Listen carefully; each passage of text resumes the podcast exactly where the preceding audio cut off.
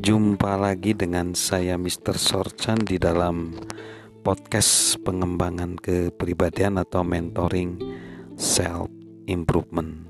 Nah, kita akan membahas tentang listening skill atau kemampuan mendengarkan yaitu kita masuk ke berfokus untuk memahami. Nah, apakah kita pernah mengamati ya? Sebenarnya orang itu cepat melupakan hal-hal yang mereka dengar itu dibuktikan sih oleh institusi dari Michigan State, Ohio State, Florida State, dan University of Minnesota yang menunjukkan bahwa kebanyakan orang akan segera melupakan sekitar 50% dari apa yang mereka dengar. Jadi, seiring dengan berjalannya waktu, kemampuan mereka untuk mendengar itu terus menurun dan hari selanjutnya ingatan mereka biasanya hanya tersisa 25%.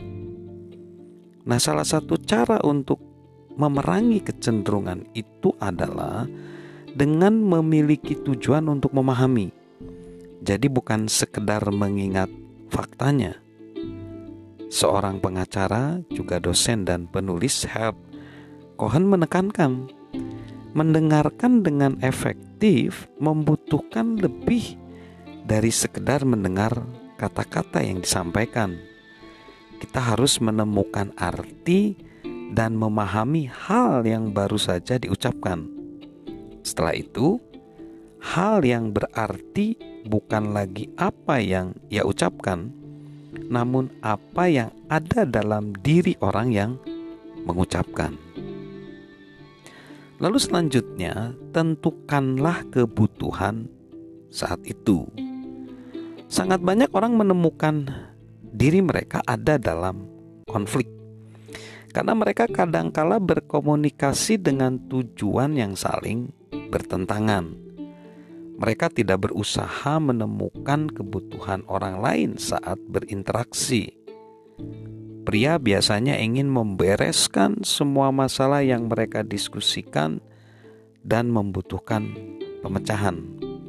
Sebaliknya, wanita menceritakan masalah cenderung hanya untuk membagikannya. Mereka tidak meminta ataupun menginginkan solusi.